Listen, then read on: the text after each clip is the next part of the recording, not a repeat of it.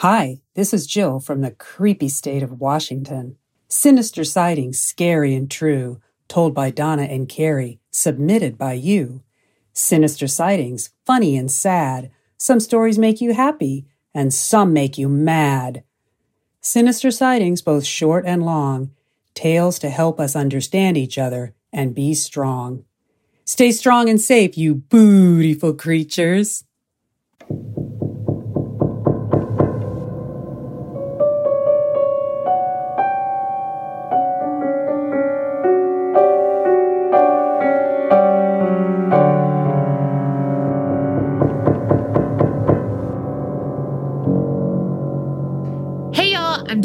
And I'm Carrie. and we are Paranormal Chicks. Sinister Sightings 227. And y'all, we had another intro. Two in a row. I know. So thank you so much, Jill L.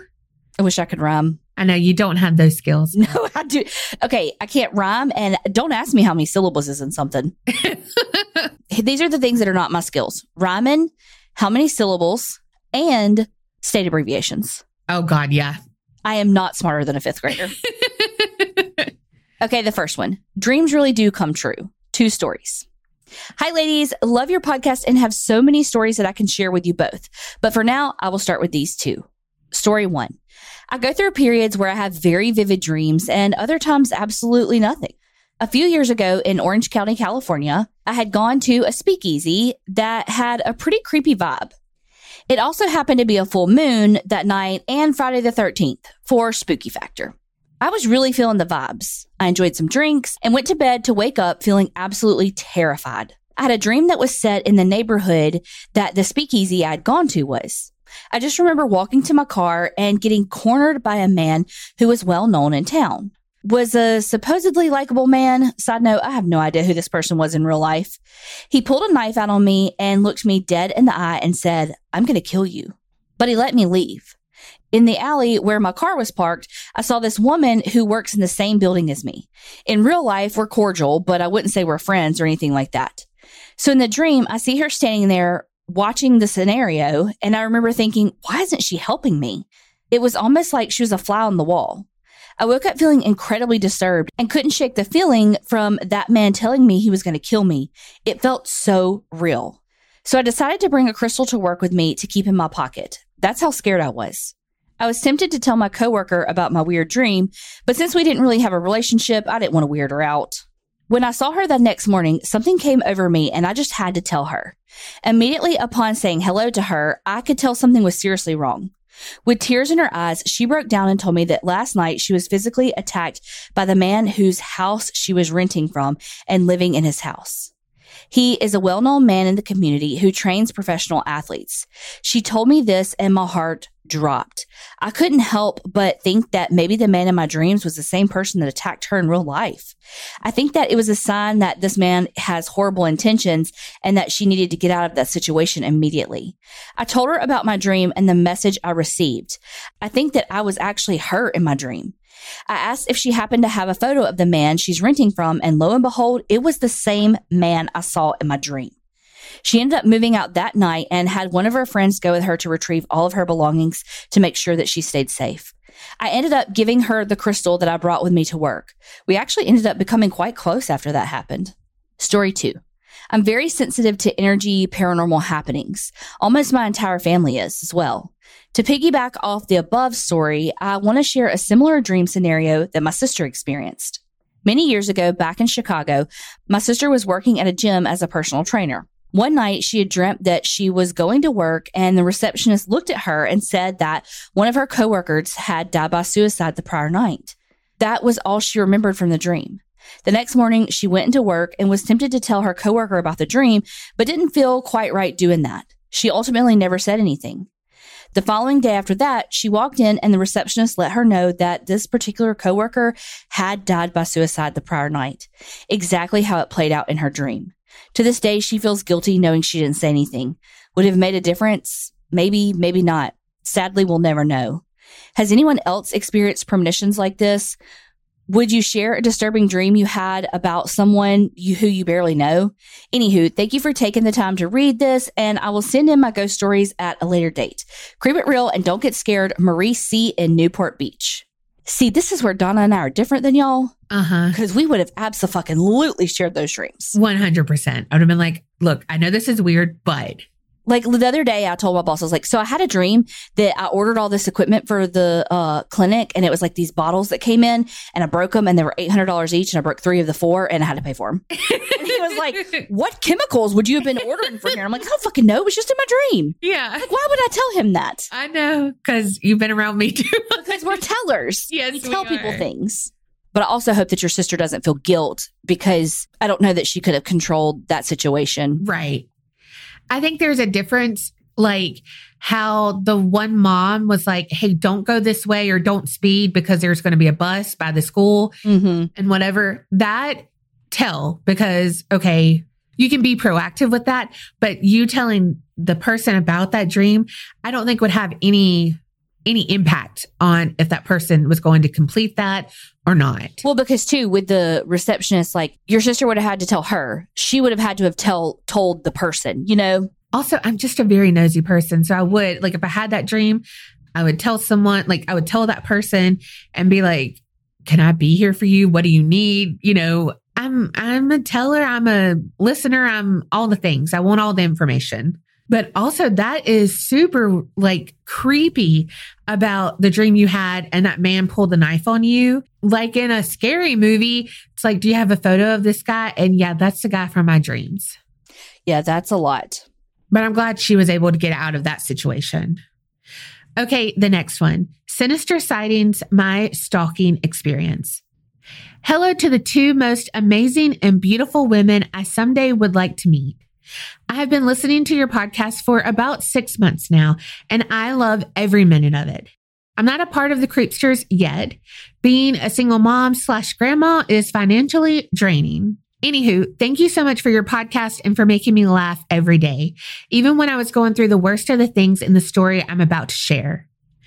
This is a true crime story that I unfortunately was at the center of. First of all, please do not use my name as this was a very recent event and I live in a small town. Of course, everyone already knows that I'm part of the lovely rumor mill, but let's try to keep it at a minimum. For the purpose of this story, all names have been changed to protect the innocent, aka me. Here goes. I live in a small rural community and have a fairly large backyard that's home to ducks, chickens, geese, and occasionally a goat or two.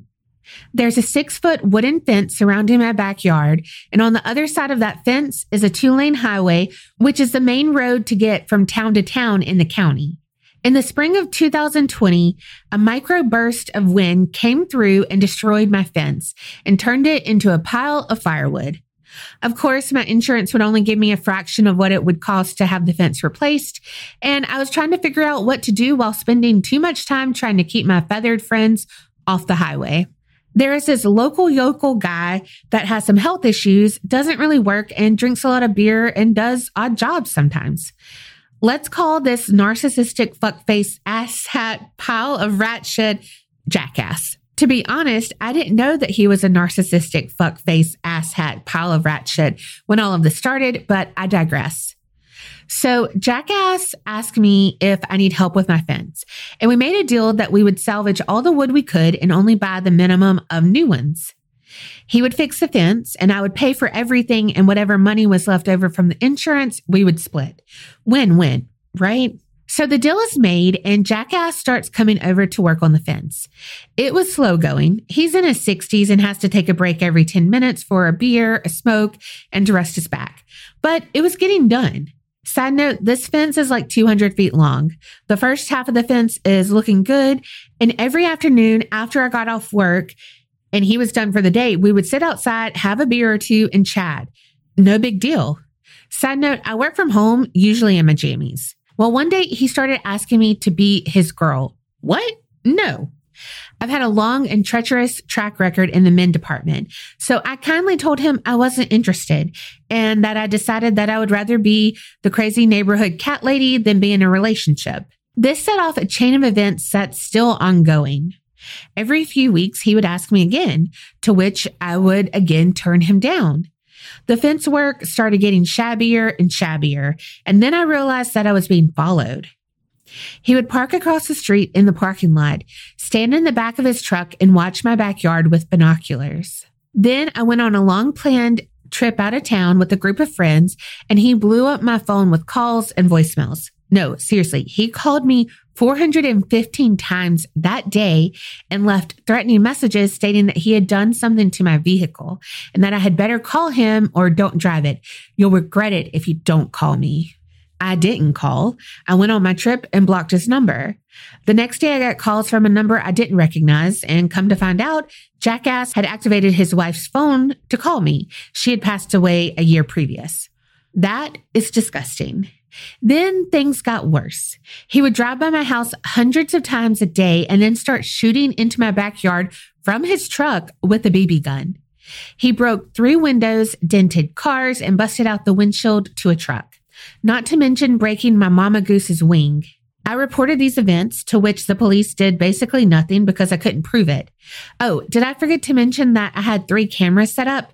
Well, they weren't clear enough for our local boys in blue.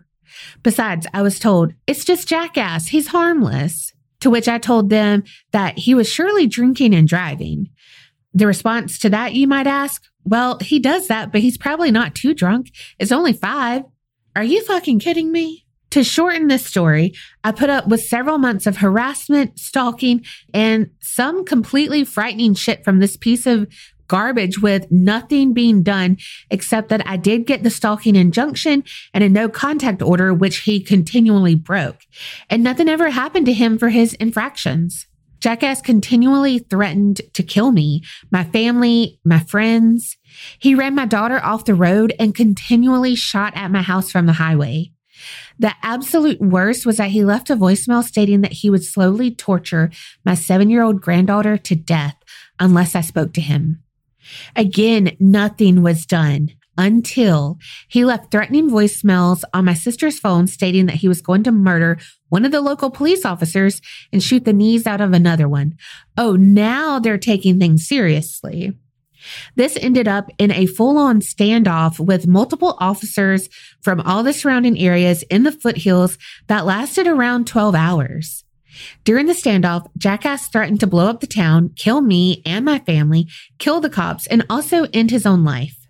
The police came to me and asked me to talk to him and try to get him to give himself up. Seriously, this is a lifetime movie in the making. I agreed, and the officer set up the recording equipment to record it all. It turned into me just listening to him scream at me and call me names and threaten my life, stating that everything was my fault because I wouldn't love him. I tried. Really, I did. Finally, the officer took the phone away and tried to speak to Jackass to no avail. At four in the morning, I got a call from one of the officers. Jackass had run off into the hills and they had searched for hours until it became too dangerous. They called off the search and were sending a car to come and get me and escort me to a safe house. Yeah, that's a hard no from me. Thank you very much. I must work tomorrow. Remember, poor single mama over here? I have a dog, a little ankle biter that will at least alert me if someone's coming around, and my guns. Yes, guns. I'm a country girl and I'm ready to shoot your stupid ass if you come at me or mine. You better believe it. They found Jackass 12 hours later and he was about three blocks from my house. So now he's in prison and is scheduled to be released on parole in February of 2024, mostly because he tried to kill officers, not really anything that he put me through. So that's my story, except for my soapbox about how stalking cases need to be taken much more seriously and the good old boy networks need to eat shit and die. Unfortunately, there are many more details of what happened, but to go through all that would take hours. Well, thank you ladies for reading my story. And again, thank you for doing what you do and being you. You're the absolute best. As always, creep it real. That sounds so terrifying. Beyond terrifying because he threatened to harm you, your family, your animals who are you're also your family. I just don't understand after all this time how stalking cases aren't taken more seriously. Right? Yeah, this one is recent. It's not like, oh, this happened 10 years ago. This is fucking recent.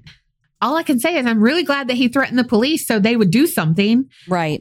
and get him off the street. And then they had all that evidence of him threatening you on the phone call, Yeah, for real. which clearly I don't guess it mattered. Well, we're glad you're safe and fuck him. Oh, and sidebar, we also understand that not everybody can financially contribute to Patreon and to be, you know, being the creepy naughty, blah, blah, blah. But if you can't, there's so many ways you can support us. You can, you know, word of mouth, share the episodes, review us, all the things. So just because you can't support us on Patreon, don't feel like you can't support us in many other ways. Okay, the next one. Hello, ladies. My name is Dorothy C. from Modesto, California. I have seen, spoken, and have been touched by ghosts, both good and bad, since I was two years old. Most never scared me, except when my mom appeared to me three months ago. She passed away December 1st, 2022 from a sudden heart attack. Mama wanted to earn extra Christmas money, so she got hired to be a Santa helper at Tracy Mall on her first day, she was in the employee break room talking to my brother and began complaining of severe back pain. And my brother asked her if she wanted to go to the hospital, but she said no, she would just take a pain pill and that she would just sit down and rest a few minutes. So my brother said, okay, when you feel better, come out and join the other coworkers. Well, a few minutes went by and my brother began to wonder what was taking her so long. So he went back to the employee break room. And when he walked in, he found her on the floor, non-responsive. He tried CPR on her and it wasn't working. The paramedics came and they worked on her for 30 minutes. Finally, she was pronounced dead at 8:40 a.m. I was and still am distraught because she had just called me at 8 a.m. to tell me that she found her ATM card and that she was going to go to her friend's house for a bit and come back home with dad. We said our love yous and I went back to sleep. So three months ago, she appeared to me and she was standing in the little hallway and kitchen area. I was up. I can't sleep in general. So I got up to get some salmon for my bunny bunny kitty. I opened the door and plain as day, she said my name. Yes, she scared the heebie jeebies out of me. I ducked into the bathroom and sat on the toilet seat, scared shitless. I began to breathe heavy, scared she might come through the door. So I sat in the bathroom for an hour and a half. Uh, mind you, the house was chilly, so I had my little space heater on. When I finally had the guts to come out and go back to my room, which was next door, my breath was visible. My ceiling fan was stopped, yet the switch was on. The space heater light was on. The control knob was up, but no heat. I figured that my mom was in the room with me, so I walked around to my bed, sat down, and apologized to her for not acknowledging her presence, and that I hoped she was proud of me for the house being kept up, and that I had hoped she wasn't disappointed in me, and that I really missed her and our times watching TV shows. I began to feel inner peace and I looked over to my lamp next to my bed and it was flickering really fast and the ceiling fan started and the space heater went on. And in case you're wondering about, oh, it's Honey Bunny. In case you're wondering about Honey Bunny, salmon in the fridge, I gave her some delectables and temptation cat treats. She had her dinner early in the evening. One more. I had been up as usual. My sleeping pills were not working till finally 3:17 a.m. I began to feel incredibly drowsy. So I turned off the lamp and tried to get comfortable, but I just couldn't find the right spot till I finally gave up. I began to close my eyes and 10 minutes later, I felt my calves being caressed. I woke up wide eyed under the covers and thought at first it was my cat walking by and brushed her tail up against me. Then I fell asleep and five minutes later it happened again, except this time my ankle was grabbed. I woke up and tried to turn around and turn on the light, but my blankets flew off my bed in different directions. And I reached around to grab something to defend myself, but I couldn't grab anything because something had both of my ankles. By this time, I began to feel pressure on my stomach, then chest. Then I was pulled down to the foot of the bed. My arms lifted and went over my head, and they were being held down. I was terrified. I tried to scream, yell, but nothing was coming out. Both cats went into the closet and I looked over to my doorway and a being was standing there. He was wearing a long black coat, a big hat like fedora or cowboy hat type, leaning on my door, grinning at me. I thought to myself, what the fuck is happening to me? So it took everything in me to bring it out from the deep and I screamed out, Dear mighty Father, please send down that Archangel Gabriel to come down, protect me, my parents, and please get rid of these evil creatures. My room suddenly got really bright, and all I saw was feathers. I passed out from sheer exhaustion. When I woke up later that day, still on the foot of the bed, looking around, wondering what the fuck happened to me, there were feathers all over my room, and my room smelled real pure. If you can imagine what that would smell like. To this day, I still sleep with the lights on the lowest dim and still have a hard time sleeping even more now. Okay, uh, I think the Hat Man visited you, and also I love someone to caress my calves. I love a foot fetish. I love all that, but not someone that you know is unseen. You know. Yeah, or like pulling you to the end of the bed. That sounds like a fucking scary movie. Uh huh. Well, I don't know what sleep medicine you take, but Lunesta works wonders for me. Nothing else worked. It left me groggy and I just didn't sleep well, but Lunesta is where it's at for me. Pharm D over here. Recommended medication. Oh my gosh. Talk to your doctor. Don't listen to Donna. Yeah, don't listen to me. Okay, the next one. Hey, ladies, my name is Elizabeth, and I currently live in North Hancock County, Mississippi, and soon to be moving to Oklahoma. I love your podcast. I've always had a fascination with the paranormal and true crime, and recently got into podcast when I was told about y'all and your new podcast. I was in physical therapy at Highland in Picayune, and my physical therapist told me about your podcast, and I quickly pulled it up for the ride home. Anywho, I have tons of stories to share with you ladies after my son, who also listens to your podcast with me, talked me into sending in my stories. So I'm only sending a few at a time in. So here it goes. Story one, the little girl who looked like me, question mark. When I was a little girl, about four or five, I lived in Oklahoma, but would come and visit my mom in Mississippi. She was living with my now stepdad and step siblings in a double wide when I came down for the summer. This house didn't feel off or weird or anything, and I didn't know it was haunted until later in life, but most experiences happened while I was there. One night while my siblings and I slept, my stepdad saw a little girl that looked like me walk into the room where we were sleeping and thought to himself, that's weird. I never saw her get up as we had to walk directly past them to get a drink, use the bathroom, whatever, because the room was off the living room. He just checked in on us and then went back to bed. Then a few nights later, he was sleeping. He's an extremely light sleeper and he felt like he was being stared at. So he opened his eyes to what he thought was me standing there asking to get in bed with him and my mom. I wasn't the one to ask as I just did it all the time. So I never asked them. He said yes and told me to get by my mom, but he said that when he rolled over to help me under the blanket, no one was there. At the end of the summer, he was sleeping yet again and woke up to a noise in the kitchen. As he was getting up to check, he thought he saw me walk through carrying my blankie back to the living room where I was sleeping. He got up to make sure we were all safely in bed and found that I never had my blanket with me. He was never scared or freaked out except when I asked to get in bed with them. To this day, I don't remember having any of these experiences myself though. Number two, the spirit that liked to mess with us. This story is the first paranormal story that I can remember experiencing these things. I was very young, but no older than five or six.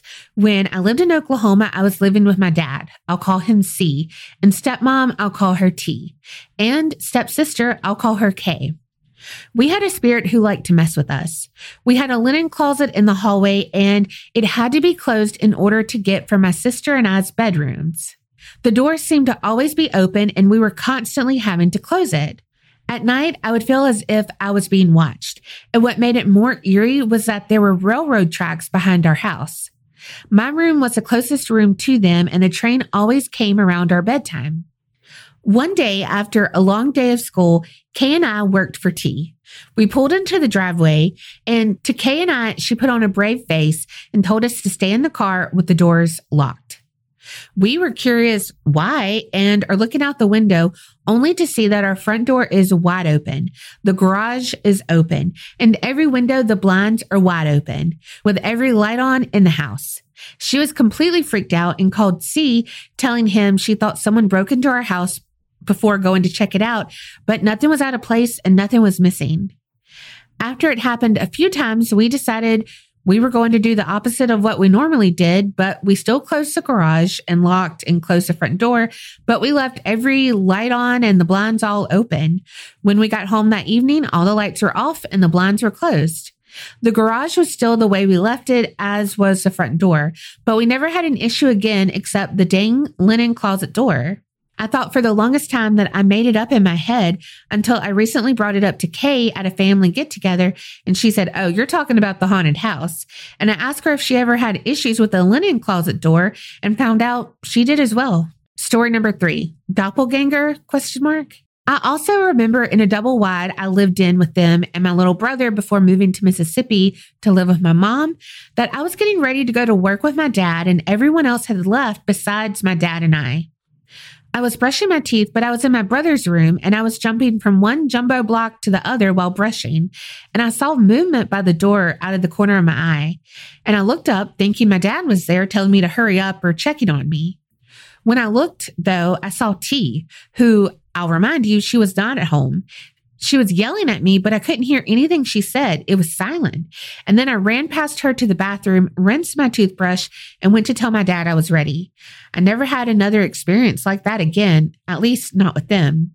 I will send in more stories later when I'm not sitting in the car rider line to get my son from school. Sorry it's long, but I had to fulfill my boy's wish. Me and my three boys, and sometimes my husband listens to y'all every time we're in the car, and we love listening to y'all and laughing with y'all. Creep it real and scary, Elizabeth. Raising those boys upright. Uh huh. Um, I don't know which one of them told you but about us, but I'm thankful. Yes. Thank you. Thank you. Thank you. I may have already texted them and been like, I, and literally told them that. I don't know which one of y'all told her, but thanks. Doppelgangers are scary. They are because they're like ominous, right? Yeah. But also just it makes you question your sanity. Like, no, I saw this person standing there, but I know it couldn't be them. But if it wasn't them, then what the hell was it? So Right. you're like, oh, it had to have been them. Yeah, it's them. I love how everybody's just so nonchalantly like, oh yeah, the haunted house. Yeah, yeah, yeah. I remember that. No Right. problems. Doesn't sound like a reaction I would have. But again, we're tellers, so no one would ask us if we remember because we would tell them that we had remembered. Yeah, we would tell them from the jump the story. Like, oh, y'all like holding stuff. I think about that in the movies. I'm like, why don't y'all just tell the people this? And so then they wouldn't get mad that they think that you're hiding this when you just would have could have just told them. But then most of the time, I shouldn't tell people the things I tell people. So You know what? This is why we don't do lives. she has no filter. I mean, that's totally not why, but she really doesn't have a filter. Hey, girlies, I am such a huge fan and I look forward to hearing all of your stories every week. It literally brings me so much joy. And as an ER nurse, you guys are part of my self care routine every night. Anyway, I have a weird story and would love to hear your thoughts on it. It's kind of short and sweet, but still weird nonetheless. I was in high school and me and my family would drive to Florida every year during winter break to visit family. I live in Michigan, so it's about a 24 hour drive. I'm a car sleeper, so every time we went, I was useless and slept most of the time. I would lay down in the back seat and snooze. We were going through Indiana, and because it was winter, it was pretty icy out. I was sleeping in the back seat when all of a sudden I got a weird falling feeling, or like a feeling that something was not right. I bolted up right in the back of the car.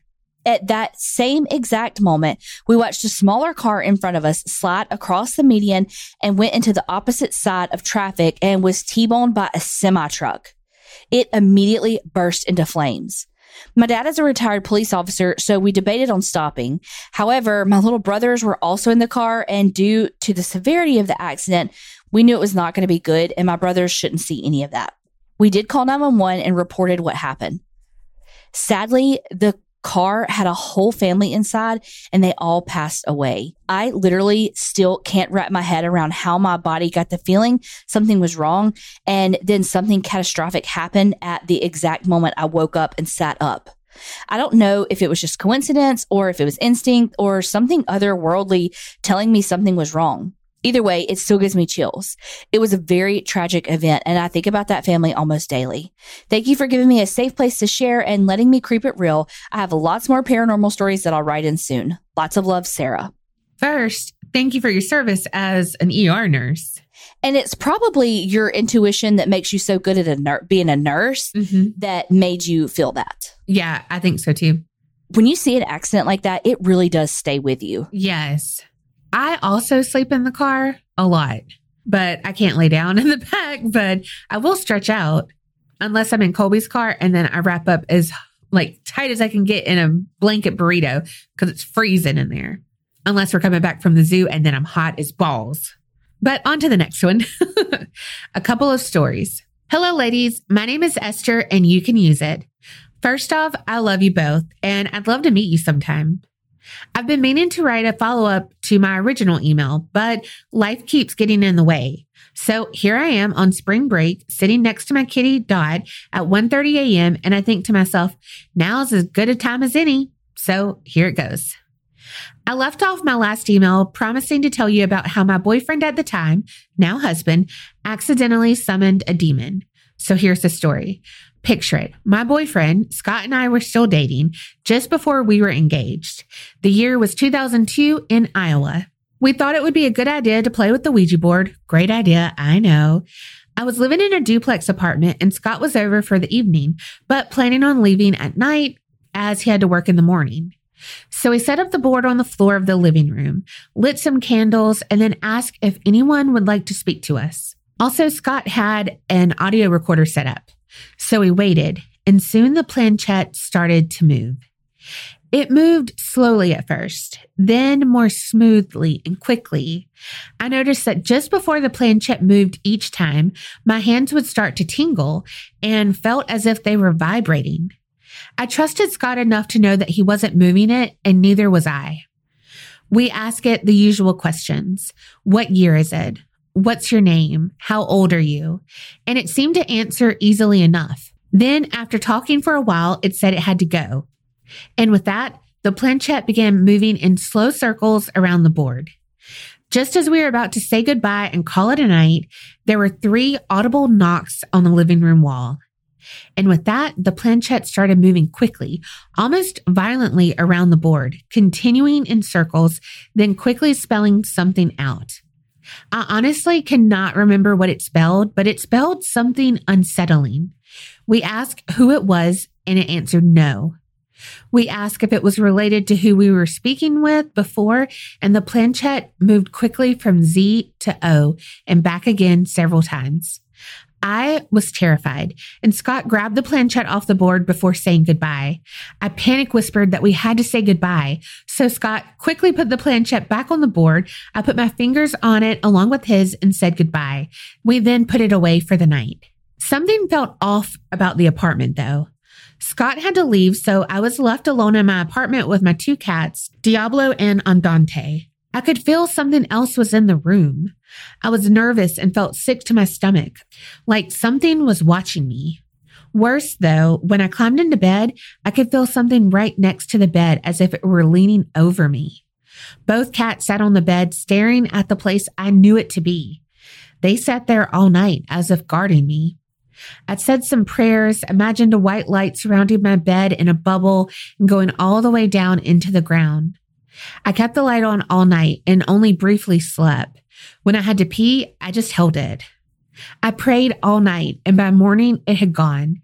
That was the most terrifying night of my life. I'd like to say that was the last time I played with the Ouija board, but I'd be lying. Apparently, I'm a slow learner. I mentioned that Scott had an audio recorder set up. Well, when it was played back, you can clearly hear a soft whistling sound each time right before the planchette moved. You could hear us asking questions, a pause, a soft whistle sound, and then the scrape of the planchette on the board. It was crazy. It's sending chills up my back just thinking about it now. We kept that recording for years after, and it may still be around, backed up on one of the myriad of hard drives Scott has kept over the years. If I ever run across it, I'll send it to you. My second story is much nicer. After my mother passed away at age 79 of cancer, my siblings and I gathered for the visitation and the funeral. My now husband Scott and I stayed at a hotel. The night of the visitation, I could feel my mother's presence as we all said goodbye. But it wasn't until later that night in that hotel room that I was certain she was there.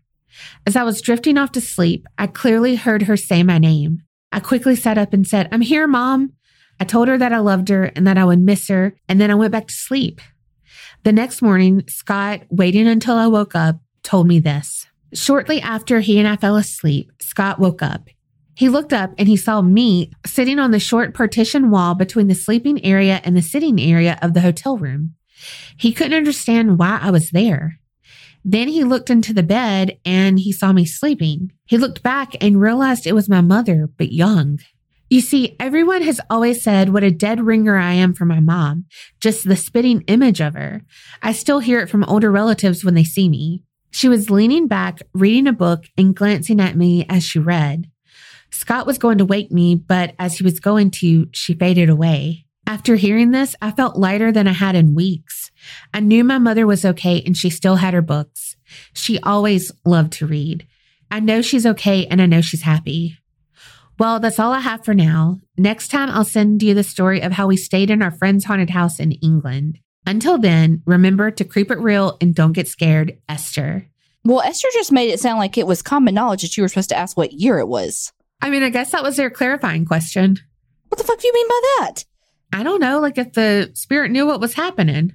Oh, okay. Are you alert and oriented? Spirit, do you know what time, what year it is? It's 10 o'clock. Do you know where your kids are? I mean, the fuck? I didn't know that. I'm glad you didn't spell out Z O like the name, so I had to say it. Maybe he's like Marley. So when I say you want a G O, she doesn't know what that is. Mhm. And so I can say like, oh, B Y E B Y E to someone else because she again can't spell it. Why wouldn't you just say BYE? Like, why would you tell a grown adult? I don't Do you know. want to go bye bye? I don't know. I'm talking about Marley hmm and going to say something about going bye bye, but I don't know. You know me. I still say Hurricane Katrina. I wonder. Well, now you got to. There's so many, but I wonder if anybody listening, their dog was like, "Bye bye, I know. go." what? Marley would be at that door doing her tippy taps. And if I put on my bra, it doesn't matter what she's doing. She's like, oh, let's go. Let's go, girls. you got the girls up. Let's go. All right, the next one. Hello from Canada. Please call me Taylor. All names and locations have been changed. It's now April 2023, and I'm on episode 100 of Sinister Sightings. Maybe by the time I catch up, you'll have read my story. I think the first time I heard you lovely ladies was on the paranormal podcast with Jim Harold at the tail end of the pandemic. After listening to a few episodes, I just had to start from the beginning. I really love your sense of humor, and those laughs get me every time. I just about busted a gut on one of your earlier episodes. when Donna Oh, Lord. Oh Jesus, okay. I don't even know what you're going to say. When Donna was talking about walking in on her mom, cowgirling her dad. I just about died. True story. Oh my God.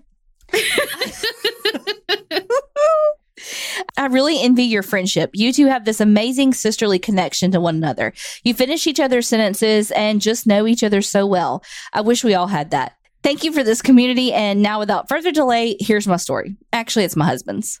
It's the summer of 2000 in Edmonton, Alberta. It's Friday night, and your new friend slash roommate drags you out to a neighborhood pub. Your wife has just left you and took your two kids. It was a toxic relationship, and she has just ripped your heart out. She took your kids back home to New Brunswick for a wedding and never came back. You have no hope in hell in getting your kids back because she left you with a pile of debt. Her family is wealthy and she has their full support. You get to the pub and you're in no mood to be social, so you quietly nurse your drink while your friends joke around and check out the ladies when Barry notices one of his ex girlfriends named Sheila. She tells the guys it was him who dumped her, but after seeing her reaction to him, we can all guess what happened. Plus, he was kind of a jerk anyway. Either way, she politely accepts his invitation and her party joins your table. Everyone's having a great time, but the weight of the world is on your shoulders, and you've barely said a word to anyone all night. The evening winds up, and everyone is saying goodbye when Sheila extends when Sheila extends her hand and says, It was really nice to meet you. You take her hand and her smile slowly fades. Her eyes well up with tears and she starts to cry. You freeze, unsure what to do or say. And after a minute, she says, I don't know how you can smile with so much sadness in your heart, but know that she will never be happy and you will be. My husband and I have been married for 16 years now, and his ex wife still lives in New Brunswick. She lives common law with her cousin, and they had a third child. My two stepchildren are somewhat estranged from their mother, and I'm happy to report that one of them chose to live in the same city as us. We have a great relationship with them and their little family, and we take our grandson for sleepovers at least once a week. My husband's ex wife has only met our first and only grandchild once. He's now three. I like to think that this is karma for robbing my husband of being a father, then remind myself to think good thoughts because you reap what you sow. Creep it real, ladies, and thanks for all your hard work on the podcast, Taylor. Did you just say that she is common law with her cousin Uh huh. and they had a kid? Mm-hmm. Kissing cousins? Isn't that illegal? I mean, to an extent, I know. Like, you can't marry your first cousin, but I mean, what the fudge? Who are you? I don't know. Oh my gosh. That, yeah, that took a turn. The cousin? Yeah. The cousin. Also, that uh Sheila person had a lot of intuition. Yes, she did. Can, uh, can she do a reading for me? But also, you know, your husband at that time had to be like, I'm going to hold on to that. Like, that she's not going to be happy, but I am. yeah. And I'm glad y'all are happy. And that's awesome that you get to see your grandchild and all of that. Sometimes you have to go through those really terrible relationships to appreciate how wonderful your wife is right now, Mm-hmm. Colby. Oh, God. okay, the last one. Hey, ladies, I've been listening for a couple of months. I got my brother listening too. I've had many experiences since I was four. This one isn't scary at all. It was 2004 or 2005. My dad had a little dog named Killer, some kind of terrier mix. We were really never sure because we got her from a neighbor. She had passed in 2002 at 16. So I'm sitting in the living room at the big desktop computer. To my right, my lab, Sunshine, is sleeping two or three feet away. Out of the corner of my eye, I notice something on the floor between me and Sunshine. I look down and I see Killer standing there looking at me. Sunshine raised her head and looked at the exact spot I saw Killer. After a minute, Killer just faded out. Sunshine gave me a, did you see that look? I saw Killer another time, just checking on me the way she always did. I have lots more stories, and you can use my name, Julie S. I definitely believe that dogs come back and see you I think so too. because sometimes you can hear the little clickety clacks, you know, walking down the hall, but nobody's really there. hmm Also, your dog acknowledged, like, did you see what I saw? Yeah. Well, I mean, I told y'all about the little Paw Patrol thing I did, and it really looked like Bo was in the background. Yes, I wholeheartedly believe that. Well, I'm glad we ended on a sweet note. Not that Killer had passed, but that Killer came to see you and comfort you. Thank y'all so much for these awesome stories. And thank y'all, everyone who's been spreading the word about the podcast, because clearly it works. Just like I said earlier in the episode, even if you can't support us on Patreon, there's so many other ways to support us. So keep talking, keep spreading the word. And if you have a story you want us to read, send it in to us at aparanormalchicks at gmail.com. And remember, Creep it real and don't get scared.